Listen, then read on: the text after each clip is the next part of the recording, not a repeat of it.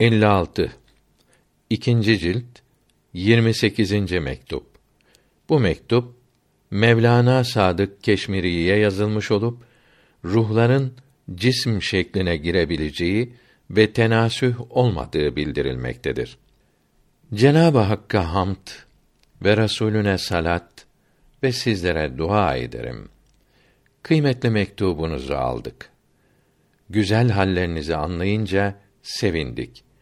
Allahü Teala'yı aklın, ilmin, keşflerin, buluşların dışında ötelerin ötesinde anlıyorum.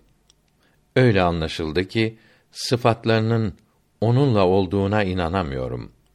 Onu her şeyden, her varlıktan uzak anlıyorum diyorsunuz. Buna çok sevindim.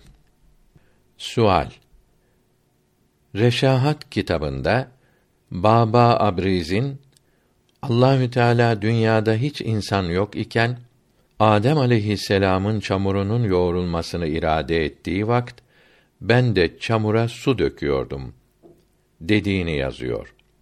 Bu sözüyle ne demek istiyor diyorsunuz? Cevap Adem aleyhisselam'ın çamurunu melekler yoğurmuş idi. Bu vazife meleklere verildiği gibi Baba Abriz'in ruhuna da su dökmek vazifesi verilmiş olduğu anlaşılıyor.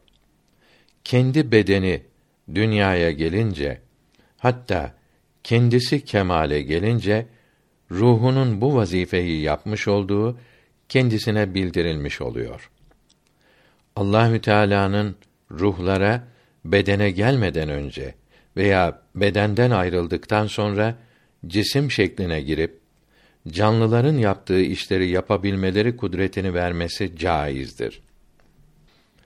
Din büyüklerinden birkaçı dünyaya gelmeden asırlarca önce mühim büyük işler yapmış olduklarını haber vermiştir ki bunlar da böyle olmuştur. Yani bu işleri ruhları bedensiz olarak yapmış, kendilerine dünyaya geldikten sonra bildirilmiştir.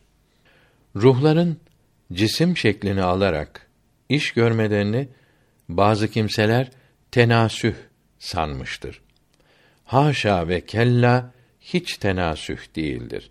Yani ruhlar başka bir bedene girmemiştir. Bu hal birçok cahillerin ayaklarının kaymasına sebep olmuştur. Bunun üzerine yazacak şey çoktur. Kalbime şaşılacak bilgiler gelmektedir. Nasip olursa yazarım. Şimdi yazacak vaktim yok. İnşallah yazmak nasip olur. Selam ve dua ederim.